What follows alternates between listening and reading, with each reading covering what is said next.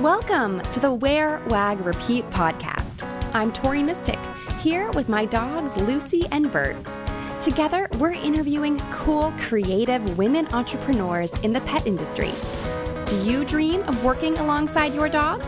Then sit, stay, and listen to the latest episode to find the inspiration and resources that will help you grow your own dog inspired business.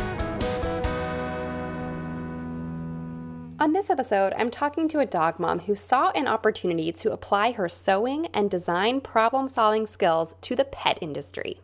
Her brand new startup is focused on creating products based around making the dog walk a better experience. We discuss how she and her co founder, who's also her brother, found a local manufacturer who gives back to the community. If you're a maker or just curious about design, you'll love this interview. Jen Fox is co owner of Bumblebee Pet Company, a newly launched brand that creates dog gear designed to take the hassle out of the everyday dog walk. Jen began the company with her brother, Eric, after wanting to start a business together that reflected their interests and values, and their mutual love of dogs quickly rose to the top of the list, along with the desire to positively impact the community in which they live. To manufacture their products, Bumblebee Pet Company works with manufacturers who are contributing to the economy, economy in their city of Albuquerque, New Mexico by providing stable jobs at a living wage. Jen and Eric also give back a portion of their profits to animal rescue organizations such as Animal Humane New Mexico. Bumblebee Pet Company is more than just a place to buy cool gear for dog walking. It's a business dedicated to creating a positive impact in the community with a commitment to local manufacturing. Hey, Jen. Hey, sorry. Thanks for being on the show. Of course, I'm so happy to be here. I'm really excited to learn um, more about what you do. You wear a lot of hats, I've learned. That's true. So, start off by telling us more about Bumblebee Pet Company. I know it's it's a new brand, but how long have you been at it, and what exactly are you guys doing? Well, we officially launched last year. Um, we being myself and my brother Eric. Um, we launched last year and when we started, we had two products. We have a paw balm, which is a moisturizing salve to use in your dog pads, elbows, knees, whatever is dry. And then we had dog waste bag dispensers, which are little zippered pouches that hold a, a roll of dog bags and attach to the dog leash or harness or even your belt loop or anything like that. So we started out with those two products. And like you said in the introduction, it's because we're, it's easy to get excited about dogs. And that was really a no brainer when we wanted to start a business together. It was our dogs are the thing that we get really excited about. And it's easy to talk to other people about. So that's really how we landed on the pet products in, in particular. That's awesome. So what what in your background led you to think, hey, I think we're going to start a company manufacturing dog waste bag holders? sure, yeah. So it's been a long and winding road. My professional background is interior design, and I also have strong interest in sewing. So in my background, I've worked at architecture firms, I wrote a sewing book, I designed sewing patterns. And the common thread is this love of design. And so, uh, more recently, with the, with Bumblebee Pet Company, I've taken this my innate love for design and this desire to kind of figure things out. It's almost like you have a problem and you use all the methods available to you to solve the problem. So that is the same whether it's a sewing problem or whether it's a dog walking product problem or whatever it is or interior design problem. So that's really the common thread part of it was when we started this company, we wanted to figure out how to make some of the products ourselves to test the waters. So it was natural to select something that involved sewing. Since I could personally make prototypes and make products right. Um, to test the waters and kind of get things out there and see what people responded to. Very cool. So you mentioned that you wrote a book, and I know that you also have an online course and you teach in-person workshops.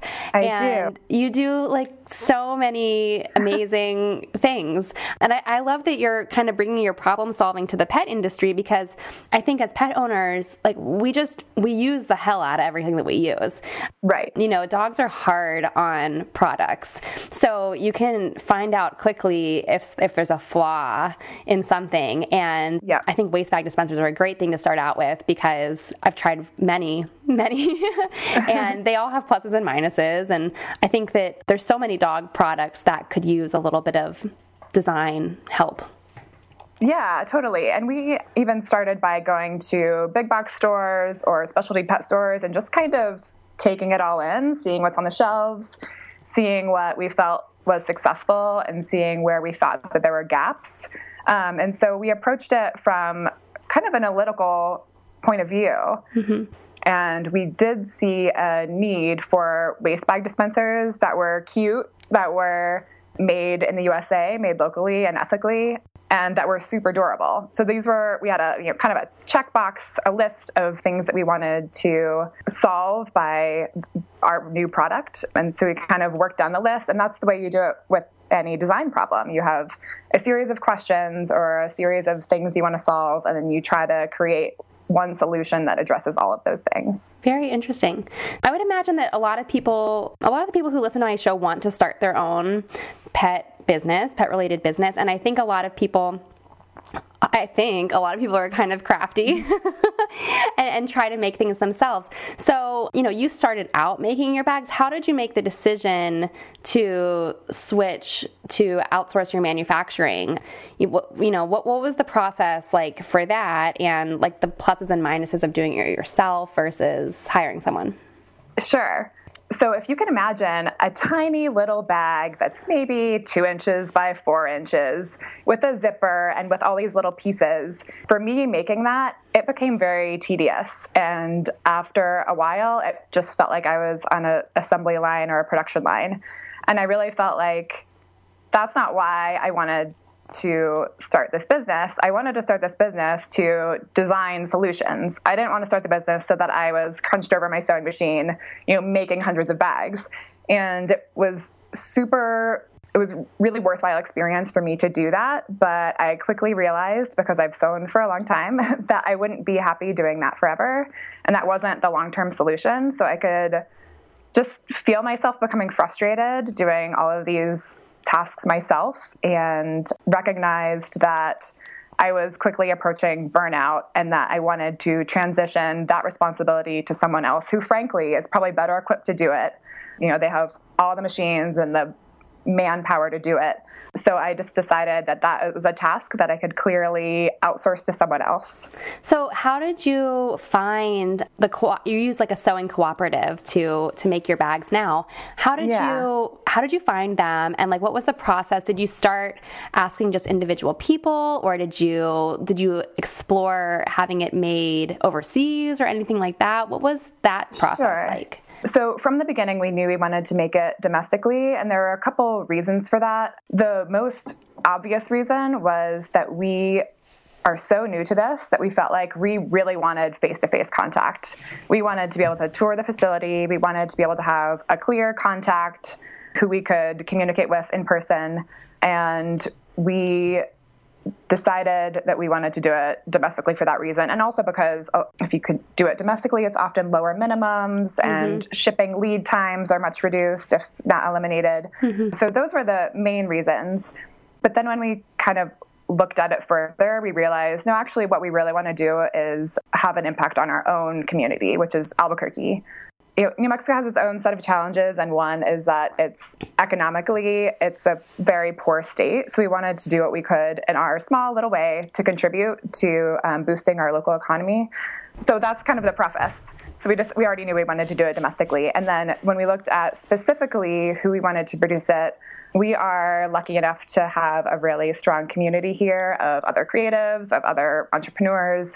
So we had a network of people that we knew could refer us to someone. We started out asking for personal recommendations, and I spoke with people who had products manufactured and asked them about their process and pluses and minuses and all these things.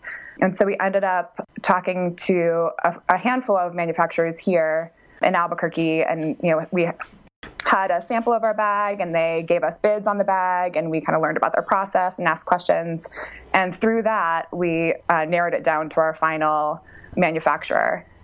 And so, like you said, we were really excited about them, not only because they are local, but because they have social mission. So they really encourage their all of their employees to do education training. So they have tutoring programs, they have GED programs, they help out um, even the employees' children and grandchildren, and, and and do tutoring for them.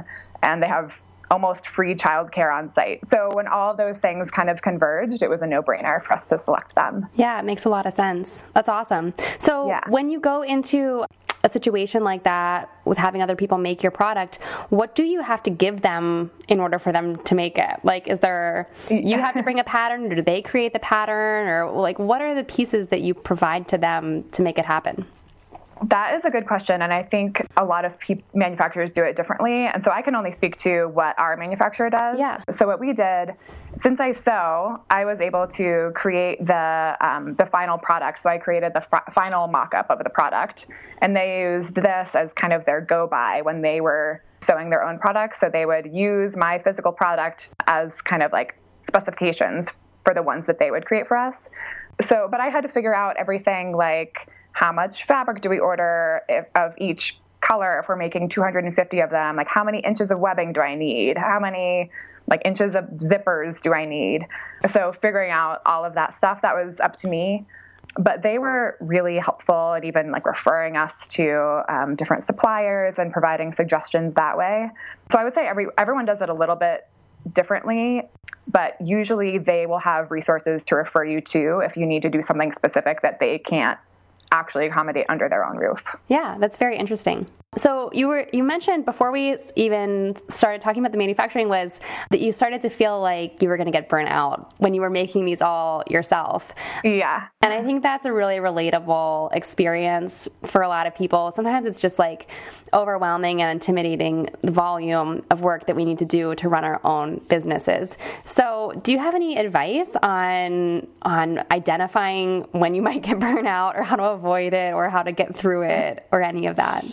Sure. I would say that I can identify for myself when I am approaching burnout only because it's happened before. Mm-hmm. so, it's almost just t- taking an honest look and recognizing that you know, I am a type A personality. Like I am a perfectionist. I work really hard and often overwork. and that's just part of my nature and part of what I've always done.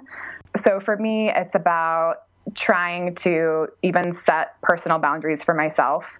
If I'm self employed, it's like keeping set hours and not letting things other distractions encroach into those hours and stopping when those hours stop, stop working. Mm-hmm. So I guess when I mentioned earlier that I was approaching burnout, it was just this feeling, this like mounting feeling mm-hmm. of frustration and feeling like it wasn't that I was obviously not doing what I was meant to be doing or that it was I, it was a slog and right it wasn't like bringing you joy to yeah and it's and yeah. it wasn't something to just persevere through because sometimes mm-hmm. there are challenges that you just need to keep going and work through and sometimes there are challenges that's a clear sign to stop and step and step back and you know take an assessment of of what's going on yeah Sorry to interrupt the interview, but I would love to see what you're doing while you catch up with the Wear, Wag, Repeat podcast.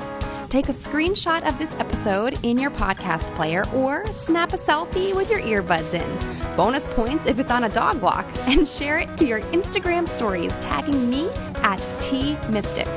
I'll keep an eye out for mentions, and I would love to give you a shout out from my own account. Okay, now back to the episode. So, like, I'm just so fascinated by your your history, your past, all the all the things that you have done.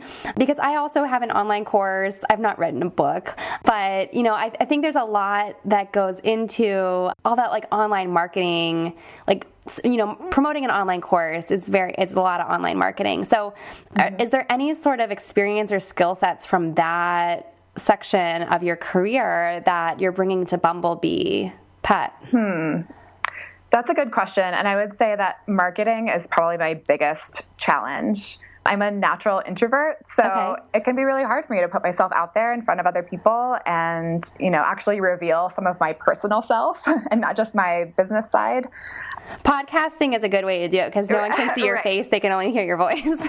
totally. But this is, a, you know, this is a big step. Like this is my introverted self. It's like, no, no, don't do it But then, and I'm asking you, know, you all these personal questions. uh, but, yeah, I guess part of the skills that I've gained um, in other parts of my working history yeah. um, that I'm bringing to Bumply. I mean, there's a lot of like graphic design skills that I had to do working at an architecture firm or designing my own sewing patterns. All that translates. And in fact, you know, I used to create construction documents for you know new construction projects when I was an interior designer, and that's very similar surprisingly, to putting together specifications to have something manufactured. You know, it's this level of detail. It's documenting everything in writing, maybe including diagrams with call outs or something so that everything's very clearly packaged so you can pass it along to a manufacturer and know that you're both on the same page because of something that's you know written down or drawn. Right. So, okay, so we've been talking a lot about the, the poo bag dispenser or waste bag dispenser, I guess is the uh-huh. more PC way to put it. But you also have this paw balm, and I actually bought it and I already got it because it was super fast shipping. Okay, good. And I, I, I really wanted to use it on my new dog, Bert, because he has a hard time sitting like in a sit position on the wood floors, he's always slipping around. So mm-hmm. I thought a paw balm would be the perfect solution, and we've been using it. So, how did you come up with that, and how is that made? Sure. So that was going back to this idea of wanting to make products that, that Eric and I could actually make with our own two hands before we looked into doing manufacturing. So that's one of them. We make that in our kitchen, and oh, we still wow. do. we wanted to create something that would just moisturize the dog pads, like you said, because like moist, spongy pads can grip floors way better than dry, you know, kind of crusty, calloused ones. Yeah. We just did a lot of research, and um, there's lots of you know recipes out there for different kind of salves and balms and we kind of like waded through all the ingredients and researched them and figured out what was lick friendly we call it 100% yeah. lick friendly oh my my brother's dog actually opened a whole container and ate it ate the whole thing. Sounds like somebody else I know. right. A little bit like your dog, but his but his dog was totally fine, and so that was an accidental test, but that was like the true test of like, okay, this is like totally safe and you know not harmful and safe for our pets. Yeah, so. I think it's really cool. So like it's very neat that you're you kind of identified your niche for your business as things that are specifically focused on like the dog walk. So the paw balm helps dogs because you know the the environment and the elements can be rough on their paw pads and then and the waste bag dispenser obviously we all need that. so like how did you identify that that was going to be your niche, things around the dog walk? Right. So it's there are so many things out there and so many products to get excited about that you could go down a rabbit hole in any one of these oh, directions. Oh, yes. So we decided that the dog walk is something that it's you know it's dedicated time spent with your dog and it's quite literally about the journey. So it's a way that you experience a bond with your dog day after day. Um, so if we could do anything to streamline this process or make it more convenient or eliminate some sort of hassle just to get you out the door with your dog, maybe quicker than you might, then we were really excited about doing that. So I think that with the dog waste bag dispenser in particular, our new our new version of it is called Stowaway because you can stash your spare house key, you can put your roll of dog bags or even an extra roll, you can throw your chapstick in there or whatever it mm-hmm. is. And so anything to streamline this process of getting yourself out the door that's what we set out to do. Yeah, that's awesome. I started wearing a fanny pack earlier this year, and I'm not ashamed to say it because awesome. I can put my phone and poo bags and treats and my house key and like a little bit of money or, you know, totally. whatever. And then when I leave the house, I just grab that little pack and everything's already in there. So it's awesome. It's yeah, we idea. have one of those in the pipeline. and I don't want to say too much because we don't have a yeah, but that's one of that's another product that we are actively working on. So we're excited about that. Maybe I'm year. excited. Yay! Yeah. cool. Well, so speaking of dog walking, obviously you're inspired by your own dogs. How many dogs do you and your brother have between the two of you?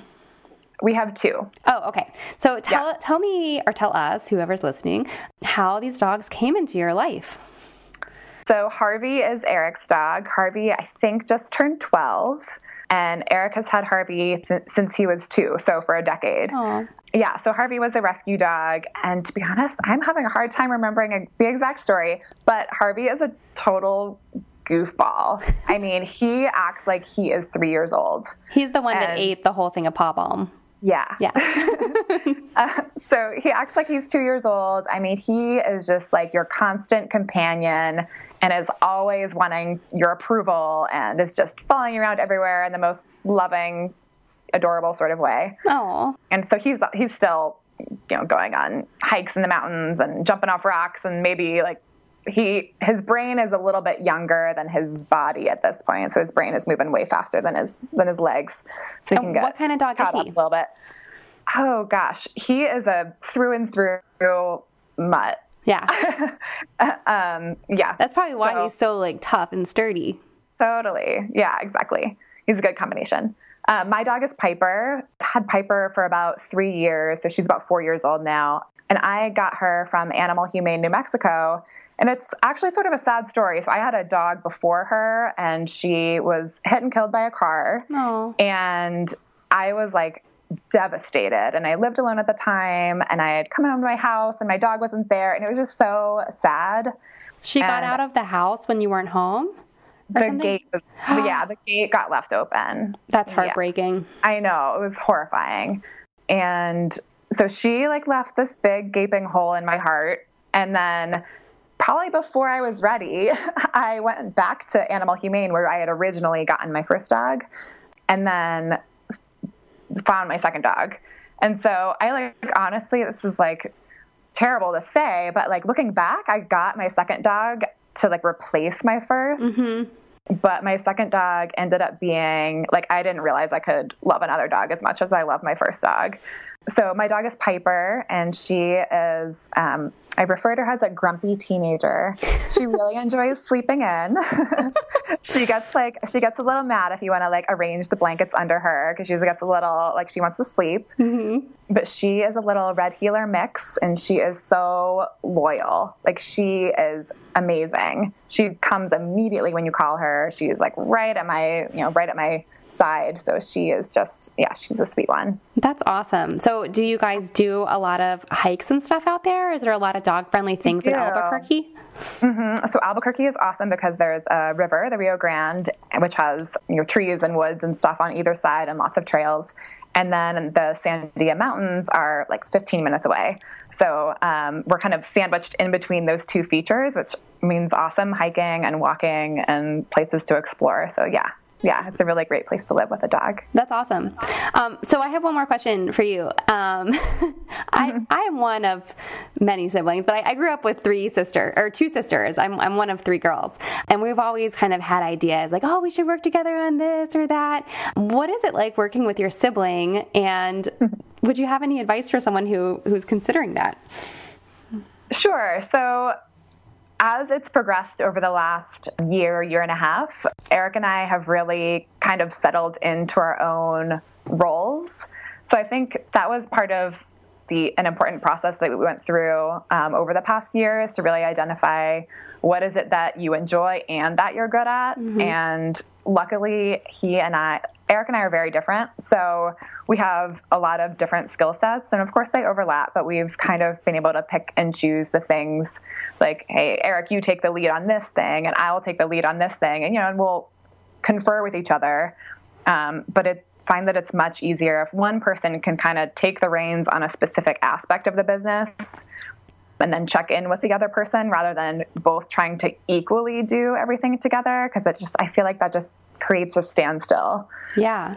I think it, yeah. It, so it sounds like you'd have to kind of treat each other like real employee or coworker or kind of yeah. couple because, you know, in families, I think there's so much like nonverbal communication. totally. So I think if you're like working in a company together, it sounds like you just, it, communication is very important.